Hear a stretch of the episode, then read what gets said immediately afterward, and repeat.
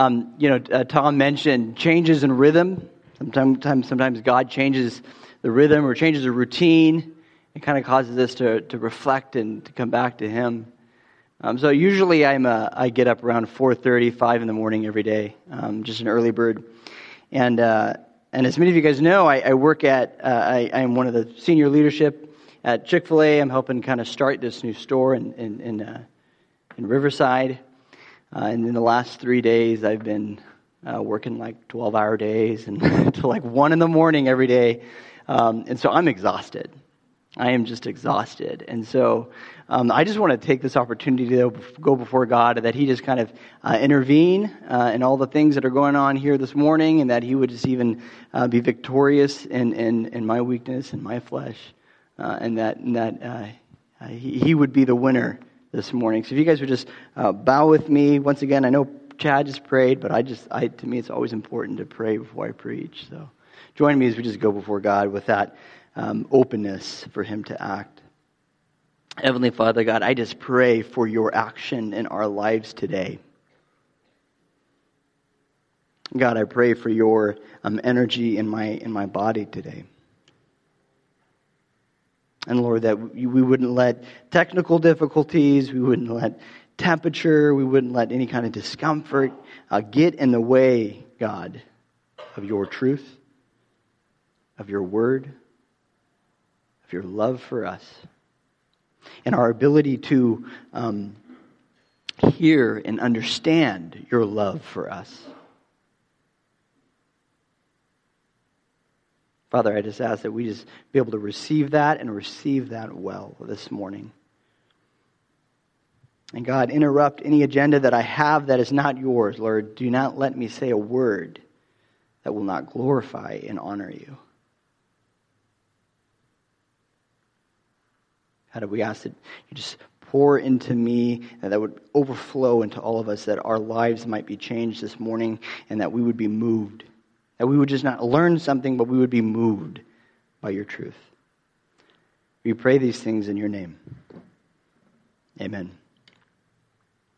So we're uh, continuing this series on, a, on a unshakable faith just exploring within the Psalms, particularly mostly within the Psalms, about what this unshakable faith looks like, about what a faith that is just unrelenting, pursuing, passionate, uh, eager to learn how to praise, how to pray, and how to develop a deeper personal relationship with God. And just looking at how do we hold on to faith in the midst of trials, in the midst of depression, in the midst of heartache, disappointment in the midst of celebrations, how do we keep focused on God? And today we're going to be studying a particular psalm, Psalm 31. Um, I find a very powerful psalm. It's a long psalm, but a very, very powerful psalm. And before we read it, I just want to prepare us a little bit about what, about what that psalm is about. Right? So, one of the things you're going to see in this psalm is that it's kind of all over the place. It's kind of all over the place. It's, it's, um, it's, it's not as organized as many Psalms uh, typically are. Um, and, it, and this psalm fits within a category of psalms that we call lamenting psalms. They make up about a third of the psalms in the Old Testament. these lamenting psalms, just means that, that is coming from a person, from, a, from particularly David, who's in a place of, of weeping, of crying. He's in a place of pain, a place of heartache place of hurting. And so he's lamenting, he's crying to God, he's pleading for God to do something. Um, and in the specifics, uh, it, it, it prays out a very specific request before God, asking God to uh, intercede in his life in this time of desperate need. But at the same time, we find a spirit of thanksgiving. We find a spirit of, of joy in appreciating what God has already done. Um, you will see, though, that this, this, this psalm thematically jumps around a lot. Right? And, typically, uh, we do see Psalms have structures. And so a lot of times lamenting Psalms still have uh, places in which we see uh, uh not just requests and not just complaints, but we also see places where uh, of thanksgiving. Of appreciation, of praise, right? But usually it's structured in a way that, we, that it, it makes sense. There's a kind of a logical flow to it. But as I said, this, this psalm thematically is much more um, kind of spontaneous, all over the place. It jumps around a lot. So notice that. Look for that as we reread the psalm this morning. And know that the psalm comes from a place uh, where the author is broken, is hurting, is desperate.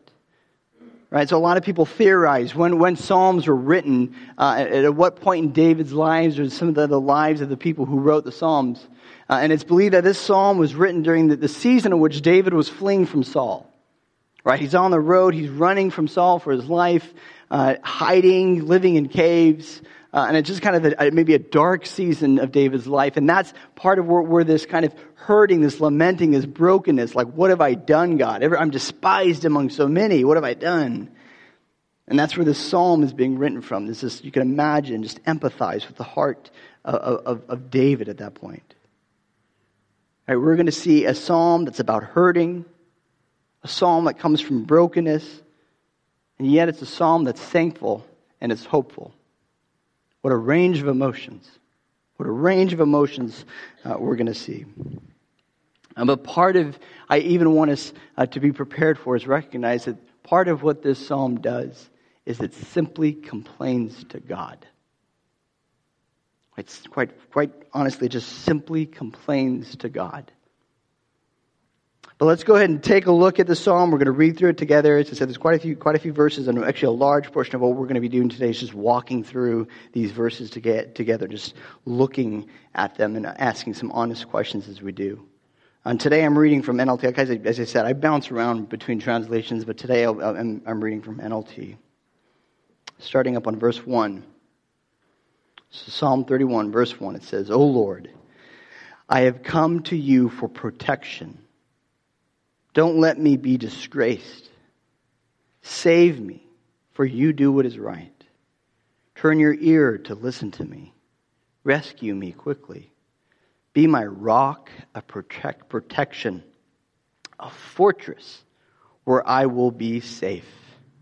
You are my rock and my fortress.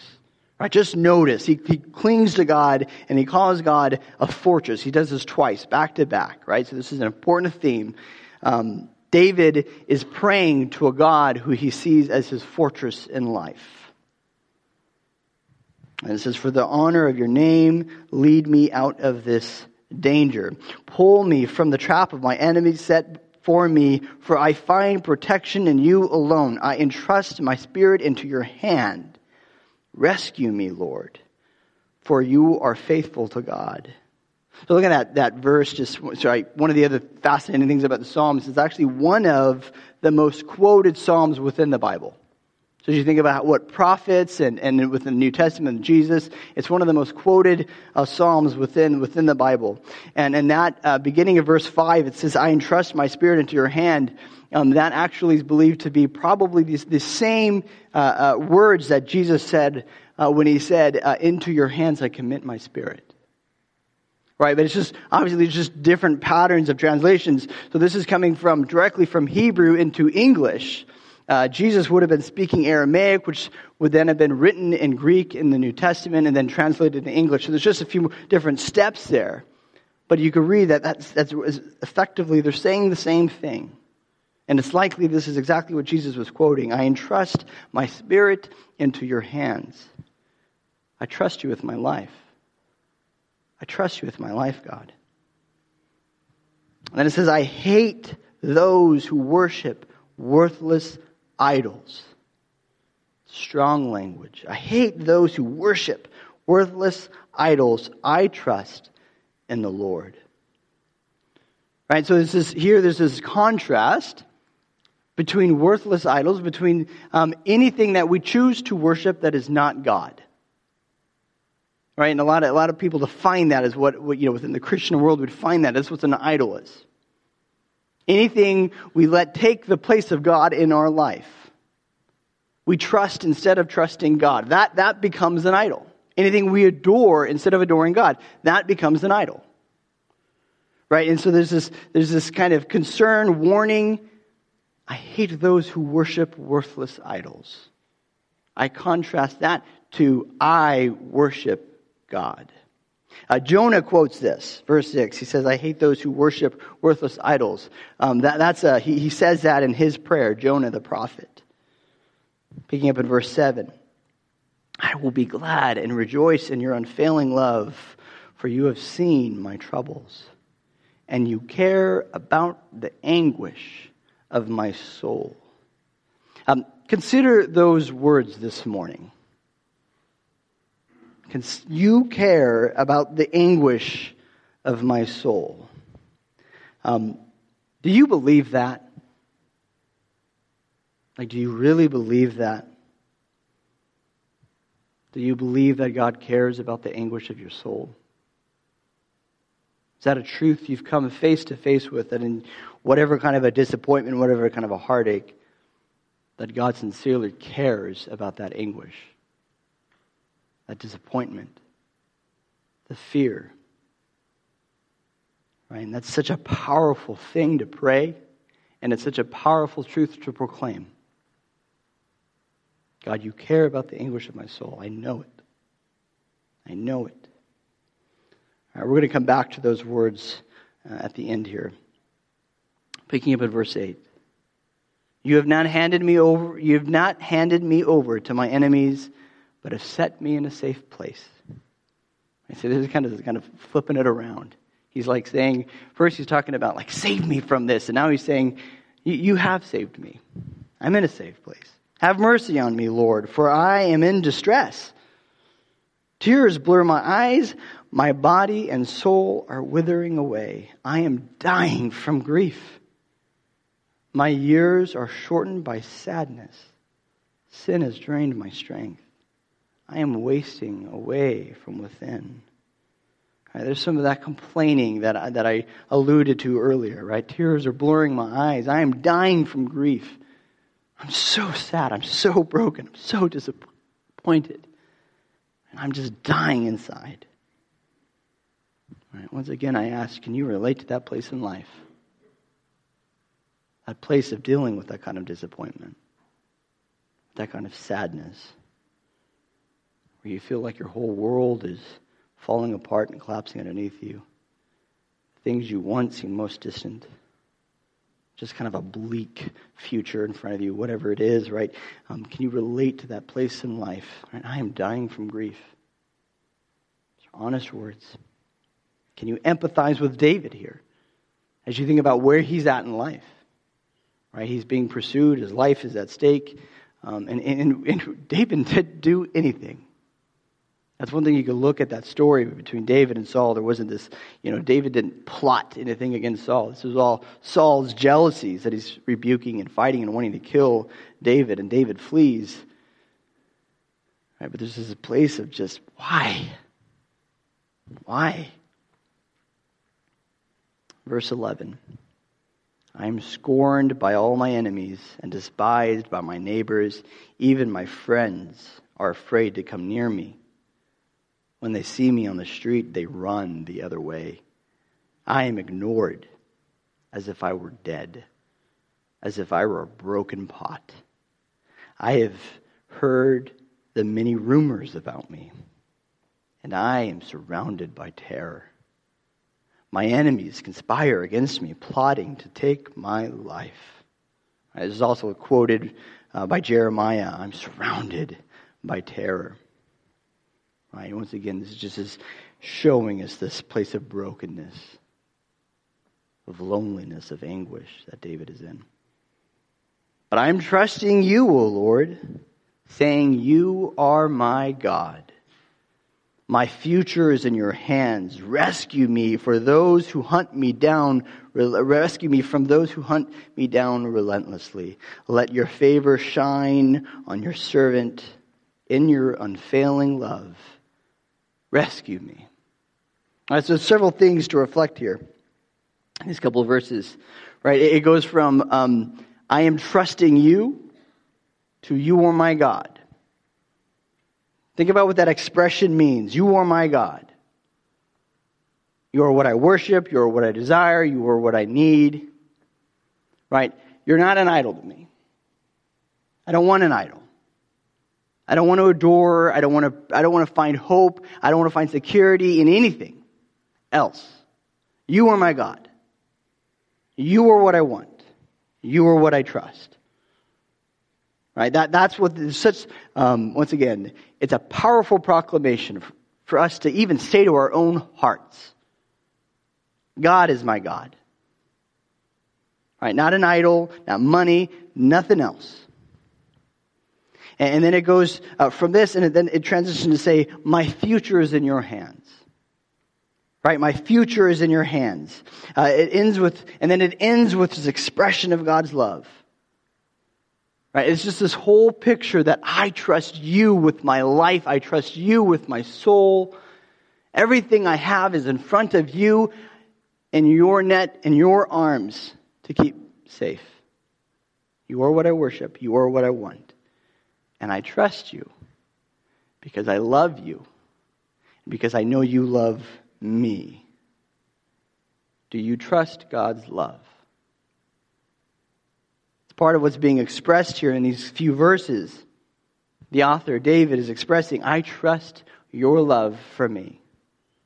I'm convinced of your love for me, and I trust your love for me.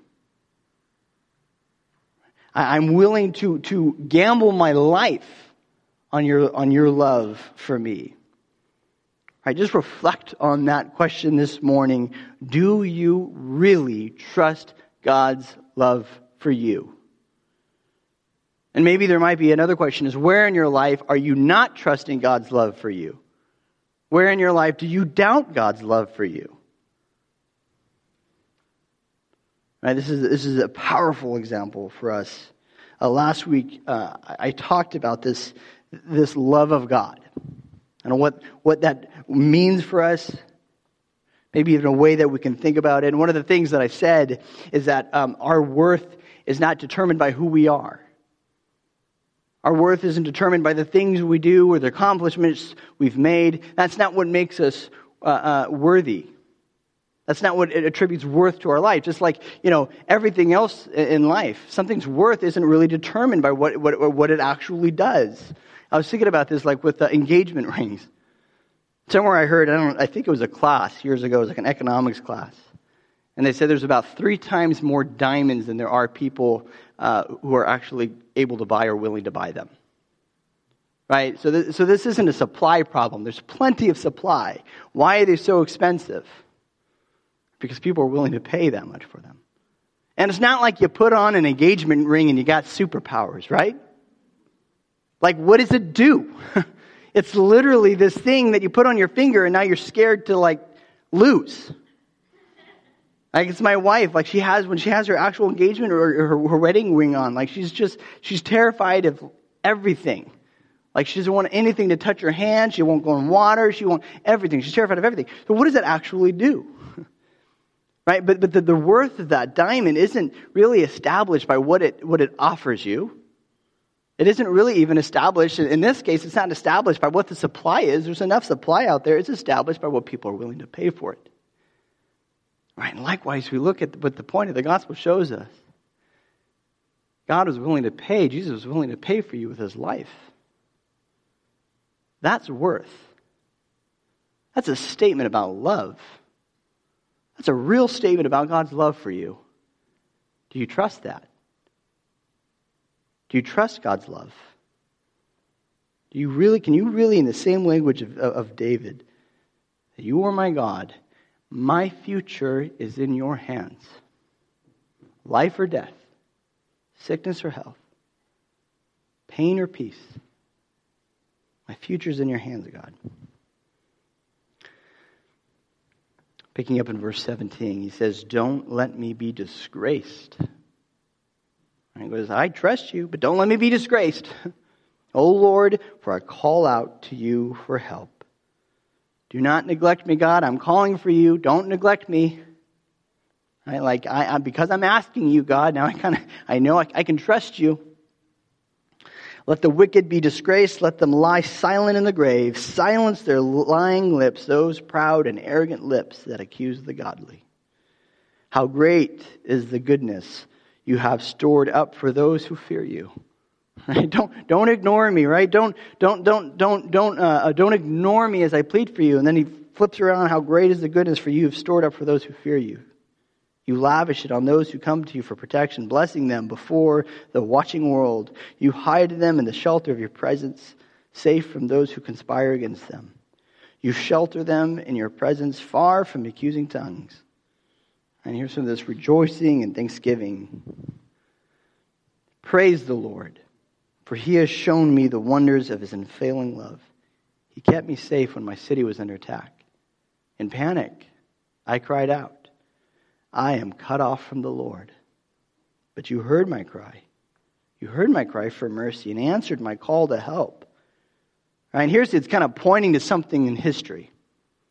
Right? He's, he's alluding to some event in which he was, he felt cut off from God, that he was in distress, and he called out to God, and God heard his, his answer for help. Sorry, God has heard his cry for, for help, and he, and he answered it right, in, the, in the, some past. Um, what, what is your history with God during times of anguish? You kind of think through your, your life and the anguish that you've had and those times that you've clung to God. Um, what's been your history? What's been your testimony of God during this time of anguish?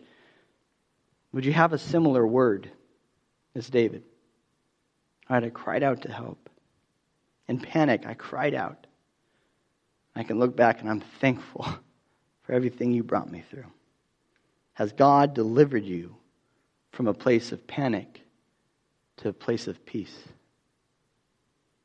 Uh, the next sentence uh, I think is really for us this morning. Verse 23 Love the Lord, all you godly ones. Love God. Like, really, love God. Give Him the time of your day. Give him the energy of your life. Give him the consideration and the praise he deserves. He is good. He is good to you. I love him. All right. Love the Lord, all you godly ones, for the Lord protects those who are loyal to him, but he harshly punishes the arrogant. So be strong and courageous, all you who put your hope in the Lord. So it's, interesting that there's so many commentaries that talk about the um, disorganization or the lack of organization within this psalm, right? At least that it's so different from the kind of ways that uh, other psalms are organized. Right? Many commentators recognize that the psalm is really completely unorganized. All right, usually there's a kind of a pattern that we detect within psalms, especially lamenting psalms. It's this kind of reoccurring pattern, and oftentimes it uses even similar language right? When you, when you actually you study the Psalms and you get really into the study of the Psalms, it becomes predictable, right? It almost becomes predictable that you can kind of read the flow of it and you can kind of know, okay, what's going to come next? It's going from this place of praise. Now it's going to go into a place of thanksgiving. Now it's going to go to a place of request. Like you can kind of see this predictable pattern. Um, Psalms pray about different things, um, and yet we see kind of a similar structure in them. Right? There's kind of a structure to these prayers. I think about like a five paragraph essay. I know we have a couple English teachers uh, uh, in, in, the, in the room, right? You think about a five paragraph essay, something we learn in school, right? You have your uh, introduction paragraph in which you have a thesis that kind of defines what's the point, what's the, what's the message, what's the argument that's being given here, and then you have a you have three paragraphs, or if it's longer than five paragraphs, you have more paragraphs. These are kind of what we call body paragraphs that all have these like topic sentences, right? And that kind of within it, you can kind of see this flow, this natural flow. This, there's this kind of an organization to the essay. And then there's this conclusion. Contains a summary, right? Kind of what, what has been said or what has been argued. Right? And so someone reading a five paragraph essay will kind of be able to see this predictable pattern of organization. Predictable pattern within, within five paragraph essays across the board. This psalm is anything but organized like that. It doesn't fit a structure like other Psalms do, right? I, I, probably looked through about a dozen books and commentaries on the Psalms, and, and I looked at, you know, many of them talk about how there is not a good, solid structure to this Psalm, or at least it's kind of uh, disorganized in so many ways. Um, but I couldn't find within 12 commentaries and books on it um, any of them that kind of agreed upon, upon how and why the flow of the Psalm works the way that it does. Right? It doesn't start with a plead for God to listen, like a lot of lamenting Psalms, and then it expresses a problem that communicates a trust in God and finally closes with thanksgiving. It kind of bounces around a lot more than that. Rather, you see throughout this prayer, it's kind of more all over the place. Listen to me. But you are God. You are my fortress. But I'm in distress. I'm dying, but I trust you. But I'm being disgraced. I feel cut off, but you hear me. Right? How do you go from I feel cut off to you hear me? Right? And then it ends with be strong and courageous. Right? This kind of a kind of a, a command to his own heart, a command to the people of God. I think that aspect of the psalm is beautiful. This disorganization, there's something beautiful about that. Why? It teaches us something very, very important. Our prayers don't need to be pretty. Our prayers don't need to be pretty. They don't need to be organized. They don't need to be rehearsed. They don't need to be presentable, thought out, well worded, strategic in its, in its intentions and its goals. We're not giving a sales pitch to God. We're not doing that. That's not what a prayer is in our prayers, it's okay to be messy. It's okay to be unorganized. Now, some, some teach, and I'm not disagreeing, I actually think it's fantastic, but some teach that prayer should have these kind of specific elements and there should be a specific prayer, uh, structure to your prayer. Once again, I'm not dissing it. I totally buy into it. Right? But they'll say, like, okay, it should start with a praise. Your prayer should start by celebrating with who God is. Why? Because it puts God in the right perspective. Right? You don't want to come before God with God in the wrong perspective. So you want to start by praising God because you want to put God in the right perspective. And then you should transition to a place of confession. Why? Because it puts you in the right perspective. It gives you an accurate view of who you are, especially before who you are before your God. Right? So now you have a good perspective of God, and now you have a good perspective of yourself. Then be thankful. Right? Go to a place of thanksgiving. Right? Uh, put your crisis in perspective. What has God done in your history? Because it gives you reason to have confidence for the future. And then, then you lay out your petition. Then you lay out your request because now you're ready. When you have God in the right perspective, you have you in the right perspective, and you have history and your problems in the right perspective, now you're ready to really put your request before God. Right? So this is like a pattern that a lot of people will teach us. Say, we, we should pray like this. You should contain these elements in your prayer. Right? And there, some will emphasize different steps or different strategies of how to praise, and that's fantastic. I am not belittling that. But sometimes people memorize uh, so, so these kind of steps, so they might remind themselves. They might remind themselves uh, to have this pattern of prayer they know is healthy. Because we, we don't want to only go to God when we have something wrong, right? You don't want to only come to God when you have something to complain about. You don't want to do that in any kind of a relationship. Imagine if that's how like you treated your wife or your husband. Right? You only go to your wife or your husband when you have something to, to complain about. That'd be bleak. That'd be a sad, sad marriage, right? It's not a healthy marriage.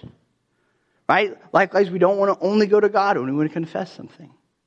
When there's some sin in our heart. Right? We don't want to forget to praise. There are all these things. There's these kind of dynamics that we want to bring in our relationship with God. And it's important that we bring those. Right? so many people, they memorize, they have these structures of prayers so that we're hitting all those components in our prayers. And we, in many Psalms, as I said, we see this kind of a pattern in which it's hitting all these different points, all these different, all these different um, components of, of a healthy prayer life. But one thing I want us to understand this morning is that isn't necessary. It's helpful. It's very, very helpful. But isn't it necessary in every single prayer you have? All right, what we see in Psalms 31 is something different. It isn't clean and, and it isn't organized. It's a little messy, and it seems like it's, it's pretty honest.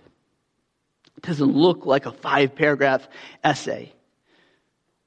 Author's a little more all over the place, doesn't seem to care about that typical structure. It bounces between fear and trust, love and panic, hope and worry. It isn't a rehearsed prayer. But there's something beautiful about that. It's a beautiful reminder that sometimes we need to just rant before our God. We need to just open our hearts up to Him and let the floodgates of disappointment and frustrations and fears just come out. Let it out. One of the most critical and useful things we can learn is learn how to complain well to God. And there's a good way to complain, there's a wrong way to complain. One of the, one of the one of the useful things we can learn in our Christian life is learn how to complain well to God. Um, I think some of us feel wrong doing that. We feel wrong, we feel weird complaining to God. For, for myself, I often think, what do I have to complain about? God has been so good to me. God has already been so good to me. How, how dare I say my life is hard right now? How dare I say, you know, I'm disappointed about what's happening in my life right now? Especially for us, you know, here in America. we, we, you know, I don't know what the percentage of is, but, you know, the, the majority of Americans live within the top 1% of the world in terms of wealth. Right? So it's, it's like, how, how could we possibly complain about our financial difficulties? Right? You know, or, or whatever it is. Right? And we think about the great needs around the world. How, you know, how, how can I possibly complain about my heartaches, my burdens, my problems? I might even think about my own sin my own brokenness. How dare I complain to God? What failure I am. How dare I complain to God? How dare I rant to God? I'm but a speck, an insect in God's creation. What gives me the right? And I have two responses to that way of thinking about ranting to God. First, I think very importantly, we need to pray with honesty, but we need to keep your humility. Pray with honesty, but keep your humility. Never forget who you are before God when you pray. I think that's essential. Right? If we ever just get a disturbed uh, picture of who God is, right? Or if we ever get to this place of being like an entitled, that I, God owes me something, that I deserve something because I've been a good Christian and I've memorized these Bible verses. I'm entitled to more, a more powerful prayer life. I deserve this, God, right? There's ever there's a place of entitlement, that, that kind of complaining can definitely become very dangerous. It can become very, very, very, very dangerous. That's an improper view of prayer, and, it's a, and it ultimately comes from a bad view of God. Don't forget who God is and don't forget who you are. Right? We, we, we should pray with honesty as long as we keep our humility. Pray with honesty, but keep your humility. Right? But the second response I have is this. Right? Um, it is exactly because we know our God, because we have a good view of who God is, and thereby we then know his love that we should feel free to complain and rant. Right? It's because of good theology that we should feel empowered to complain, empowered to rant. Because to know God is to know His love. Right? So if you really have a good grasp of theology, then you're going to, understand what the cross really means. You're going to understand what your worth really is. You're going to know the depth, the width, the immensity of his love for you. And that's what's, that, that is what is so important about this psalm. It shows us how to pray in our anguish to a God we know loves us. how in this anguish we can be, whatever kind of anguish is going on in our life, whatever kind of a pain, disappointment, frustration. The psalm shows us how to pray in brokenness to a God we know that loves us. And as verse 7 says, You have seen my troubles, and you care about the anguish of my soul. We pray to a God who cares about the anguish of our souls. Of course, we can be honest. Of course, we can rant. God cares about our anguish. Even if they are in, uh, even if they're small rel- relative to other people's problems in the world, God cares about those problems. He cares about that anguish. You see, we can be honest to those we know who love us. That's part of what we see in this psalm. The psalm is honest. That's the heart of the psalm, this prayer. It is an anguished soul praying to a God that cares, praying to a God that loves.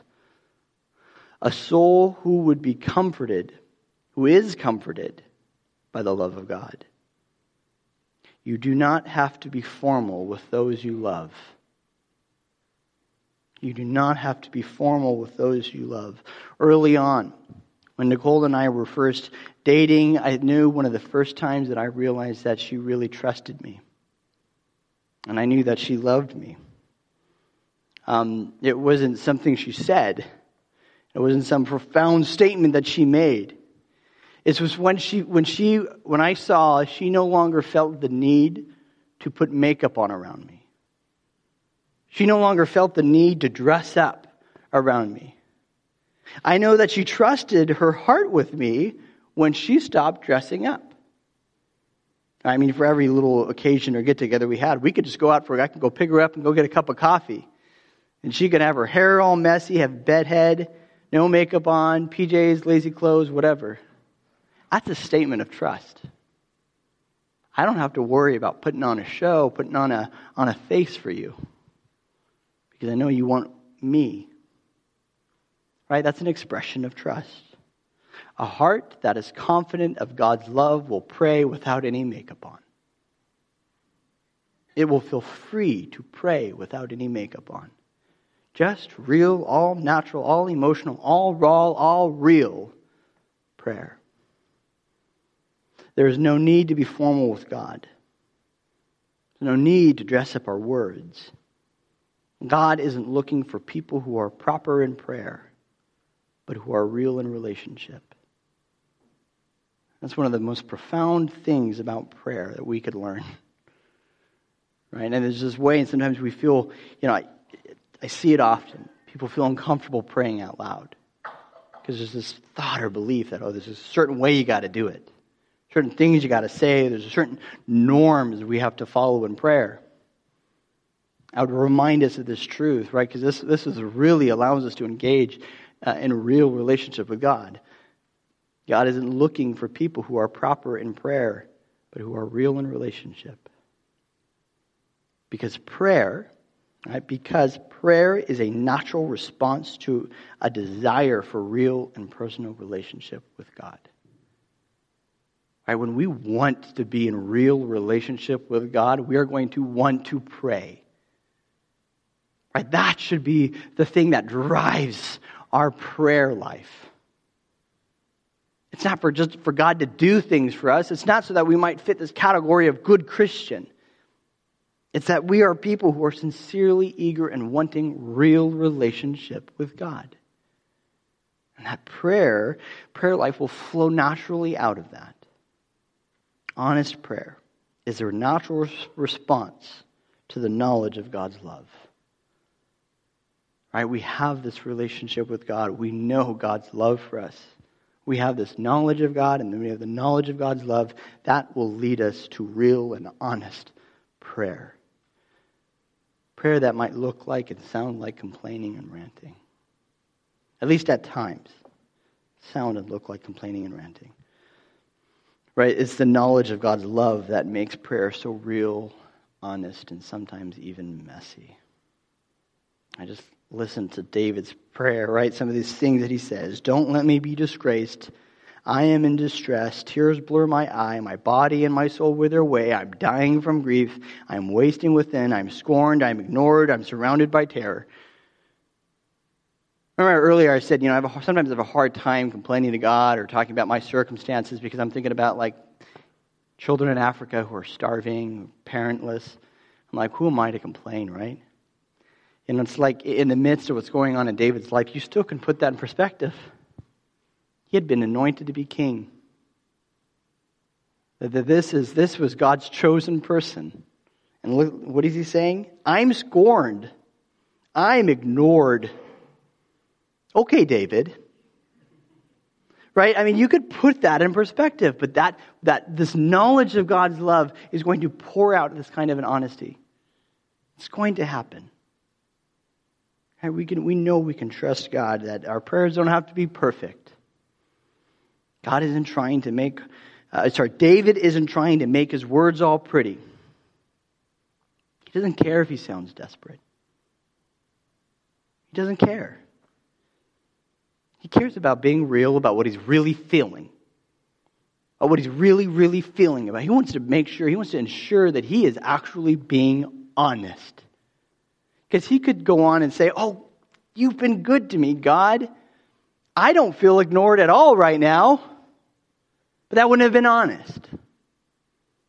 Right? It might have been like a clear thought process of like, well, I know I feel ignored, but I really am not, right? Like you could see how that, that could come out. But he is just professing what his heart is feeling. He's just professing what his heart is feeling. Right? He cares about being real, cares about being honest because he knows God cares about the anguish of his soul. It Doesn't matter how great or small that is relative to others. He just know God, he just knows that God loves him. And he can trust him with that honesty. Um, this, this prayer, right in the very beginning, this prayer, one of the things we see is that it clings to God as a fortress. Why? Because, because David knows God's love. He knows God's love and he knows God's power. Right? And that's kind of what, what builds this, this, this, this uh, security that God is my fortress, is because I know both what, that, what God's heart beats for, and I know that I'm in God's heart, and yet at the same time, I know what God is capable of. He's a good fortress. He's something worth trusting. He says in the very beginning, he says, I entrust my spirit into your hands. I trust you with my life. Can you really say that about God? Can you really say that, sorry, to God and really mean it? And then towards the end, he says, But I am trusting you, O Lord, saying, You are my God. My future is in your hands. Um, David prays as if everything depends on it. As part of what it, what it looks like um, to entrust your life with God, to say, God, I trust you with my life. It's going to lead you to pray in a way that you believe everything depends on your prayer. Not on the properness of your prayer, but everything depends on you actually praying, you actually beseeching and pleading God for help. He prays to a God who listens and knows and loves. And because of that knowledge of God and that knowledge of God's love, he's led to trust God. He prays knowing that it makes all the difference. It's not human strategy. It's not money. It's not manpower. It's prayer that makes a difference. Now, that's a powerful example for us this morning. Pray as if everything depends on it. And that, that would be a real committed prayer life. Pray as if everything depends on it. Pray like, pray like David does here. Pray like that it, it really makes the difference. Right? Not just as some afterthought. I've done all my hard work. I've made all my investments. I've talked to the people I need to. Now I'm going to spend my five minutes in prayer to make sure I got that last little holy blessing on it. That's, that's the wrong way to think about prayer. The right way to think about prayer is that you pray as if that's the thing you start with because that's the thing that's going to make the difference. Pray like it makes, pray uh, like everything depends on it. David is gambling everything on his God. And that's something you see in his life. It's not as clear in the psalm alone, but that's something you see um, in his life. It's professed in the psalm. Right? Into your hands I, I commit my spirit. I entrust my spirit into your, into your hands, right? Um, but within his life, we see it that David is gambling everything on his God. Every other hope is a false idol to David. Anything else, right? If, if I'm trusting anything else than God, other than God, or instead of God, right, that's a false idol. Um, God is this fortress, right? That's this imagery that, that, that, that we're, we're kind of pulling apart here, but that God is this fortress he depends on. It's the thing that he can trust his life with. It's a rock that can't be shaken, a hope that's worth trusting. Everything else isn't worth trusting. Years and years ago, as a kid, my brothers and I, we, we grew up playing paintball. We loved paintball. Uh, and we lived on this five acre piece of, uh, piece of property that's like on a mountain, you know, in, uh, in San Diego, which is weird because people are like, San Diego, really? But yeah, we had a five acre piece of property on a mountain It's kind of like, we were, we were very kind of out in the middle of nowhere on our own. Um, but on this piece of property, we played paintball like crazy. Right? We loved paintball. We built these huge forts. We even built trenches right? Like we had like la- like forts, fort, forts with like ladders on it. Like we we got real creative with with how we played paintball. Uh, and, and, there's this pile of boulders that was kind of at the, at the bottom of the hill. So like the hill all kind of comes down to this pile of boulders. When I say boulders, I mean boulders like big boulders, much much much bigger than me. It's this massive pile right? And there's this kind of, you know, it's hard to explain, but a way that you can climb around in the boulders in which it kind of becomes like the secure fortress. It becomes like a perfect fortress. And so you can imagine a bunch of boys with the paintball guns, what they think about. Like, like they'd be playing King of the Hill. Like somebody would be camped out in this, these, these bunch of these, uh, uh, uh these, you know, boulders. And then, you know, other guys would try to come and take over. Uh, so they'd have to come down this hill and kind of like raid, raid this fortress, right? Well, one day, my, my mom's farrier, so, you know, horse blacksmith, the guy who puts, you know, because we grew up on a farm, and, and the horse farrier would come like a month or whatever it was and put new horseshoes um, on the horses. He saw us playing, he's like, man, I really want to play. And he was like a cowboy, like over the top cowboy, like had like a gun. Like, I mean, like it was a fake gun, I guess, but I hope it was right? Got a cowboy. I'm just kind of full on cowboy, and he was wanting to show a couple of us young boys um, how to how to how to really play paintball, right?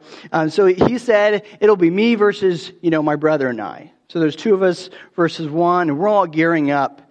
Um, and he sees this, you know, as we're you know gearing up, he sees this like little cart. And when I say little cart, I mean like a cart that's like designed for five year olds. You know, the old little carts that you like you know pedal with your feet and he sees all these boards of woods, and he's like, I can turn that into an ar- armored vehicle. He's like, I'll kind of design and put these boards all around and get in it, and it'll be an armored vehicle. And then you guys can be in that, that, that rock fortress and just watch. I'm going to drive my armored vehicle right in there, and you're not going to stand, stand a chance against us. And we're staring at him like he's a complete idiot.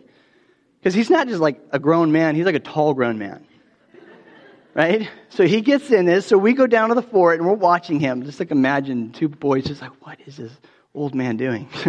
right? And so he gets in, he gets in this little car and he starts putting these, um, you know, like wood boards around him, securing himself. And he thinks he's pretty good. He actually has his feet locked in a weird way because he can't actually have them on the pedal. And it's a steep hill. It might be a cart designed for five year olds, but it's a steep hill. So once he starts moving at us, he starts flying at us right? And he starts shooting his little gun. And of course, like, you know, with our giant rock, you know, boulder fortress, like, it's just no point, right? We just kind of duck a little, right? And he's rolling down. Now, we're veterans of war.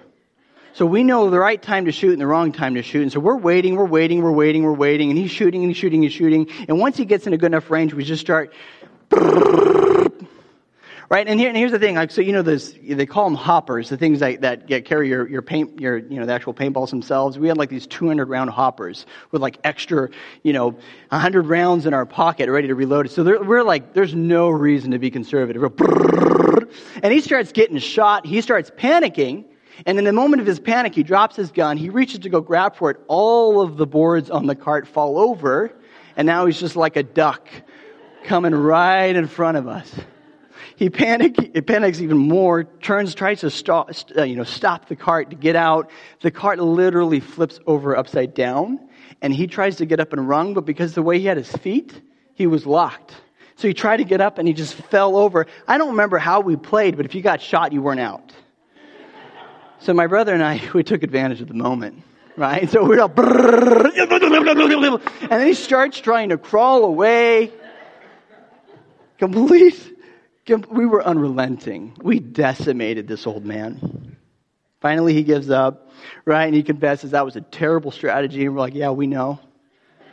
But we just took advantage.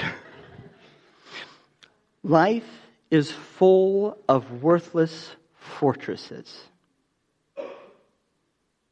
Worthless fortresses that when the road gets a little bumpy, everything will collapse on you. Life is full of those kinds of worthless fortresses that it looks secure and it might be a fancy and cute idea. But when real war starts, you're done. Life is full of worthless fortresses. It's full of worthless idols, worthless hopes. Job security, money, our strategies, right? Whatever it is. There is nothing in life more trustworthy than God's abundant love for you. That's the kind of a fortress you can count on. A God who, who said, You're worth me dying for you. You're worth the cross. You're worth me absorbing and taking on the full price, the full payment of your sin. I love you that much. That's a real kind of a love. And we're dealing with a God who's not just good at stuff. He's amazing at stuff. He can do more in one second of your life than you can do in a hundred years. Pray like everything depends on it because of the kind of a God we deal with, because of the kind of a love that God has for you. There is nothing in life more trustworthy than God's abundant love for you. That's why we can compl- that's why we can pray, complain, rant, and pour our hearts out to God. Because we know He cares about the anguish of our souls. We know God cares about the anguish of our souls. He showed it to us on the cross. He's given us, He's told us in written word, and He showed us on the cross. He cares about our pain. He cares about our frustrations. He cares about our disappointments. The prettiness of your words have no impact on the security of His fortress of love for you. We don't have to have the right words. We can trust that He hears us. We can trust that He cares about us. Even, even when we don't know what to ask for. Even when we're at a loss of words about what we need, about what's wrong, about what's going on in our life. When we have no idea what to say, God hears the anguish of our soul. He knows. Romans 8:26 says, "The Holy Spirit helps us in our weakness. For example, we don't know what God wants us to pray for, but the Holy Spirit prays for us with groanings that cannot be expressed in words." In other words, when our words fail, the Spirit speaks for us. He hears our heart. Even when our words fail, God's love is victorious. God cares about the honesty of our hearts, not the beauty or the correctness of our words. This psalm teaches us how to desperately pray to a God who deeply loves you. How to desperately pray to a God who deeply loves you. It is an example of what trusting uh, God, God's love really looks like. a way of praying like everything depends on it. Right? It's the heart of the gospel. It's about trusting in God's love. Trusting in God's love on a day to day life, trusting in God's love with our problems, trusting in God's love with our pains, trusting God's love with our brokenness and our failures. We know we're not, we know we're not enough. It's not about us being enough. It's about God's love being a fortress, a big enough fortress, a strong enough fortress for us. The psalm ends with an instruction. It was likely an instruction to David's own heart. Is something that prayers do. It's actually, I'm going to be talking about that next week. That oftentimes, the, you know, Psalms pray and it's, it's commanding its own heart, an instruction for his own heart. But it says, So be strong and courageous, all you who put your hope in the Lord. God's love is a fortress to those who hope in Him. And this prayer is about honest worries, pains, and fears, an honest soul pouring its heart out to loving ears. Because of God's love, because of God's desire to hear you, and because of God's power. Be strong and courageous, all of you who put your hope in the Lord. It's the message of this psalm. I invite you to do that this morning. I sometimes have to remind myself when I pray drop the act. Take the makeup off. Be honest. It's actually probably one of the most common things I do in public prayer.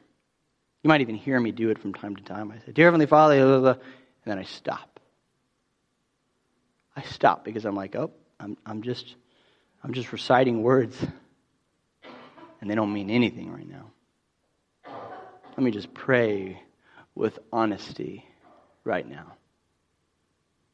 The movie Bruce Almighty, right? Great theology. but there's a scene in it that I think is very powerful. The very end, God's looking at, at Bruce and he says, Bruce, pray.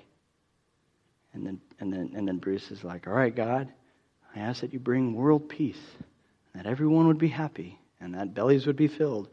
And then, and then, and then God's like, Oh, that's great if you're trying to be Miss America. Really pray right? And I think that sometimes I think that's a that's a word we need for God. You know, that's a word we need when we pray before our God. Really pray. Pray with honesty. Pray out of the anguish of your souls, because you know, God cares about the anguish of your souls. Be confident of God's love for you. Amen. Let's pray together.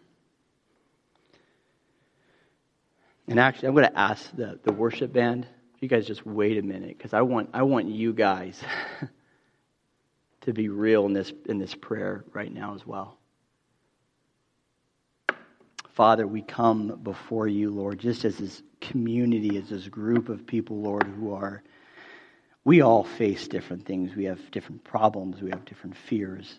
Some of us, God, have financial issues going on right now. Some of us have um, marriage issues going on, have family issues going on. Some of us have, there's things in relationships that are just broken. There's heartache, there's pain. Some of us have health issues going on. God, you know every single one of our hearts. You know every single pain, fear, worry, complaint in our heart. God, and we just come before you as just a group of people, and we just want to release those fears to you, God. And we are weak, and tomorrow we're going to forget. We're going to forget to trust you the way we should. But God, the beautiful thing is that we know is that regardless of our weakness, of our failures, of our problems, God, your love is bigger than that.